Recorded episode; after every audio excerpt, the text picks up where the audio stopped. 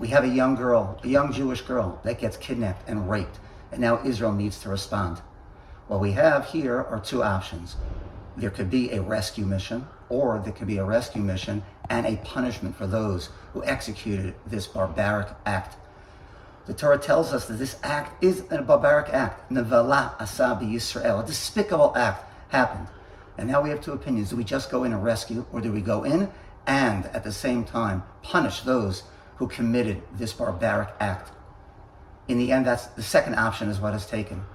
The Jews go in, Israel goes in, they rescue this girl and they punish those who were involved. Now you might act, why are we saying, why are we saying that these people are allowed to go in and do and kill innocents?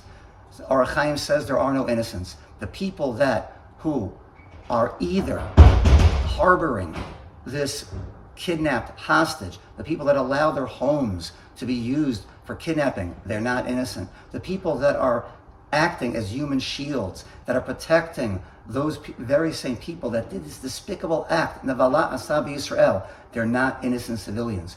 Moreover, the fear was that if we go in, there will be a backlash. People will now go and attack Bnei Israel. The Ohr HaChaim says just the opposite.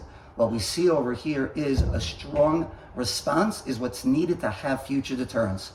Unfortunately, what we have in Parsha Vayishlach is happening in our days.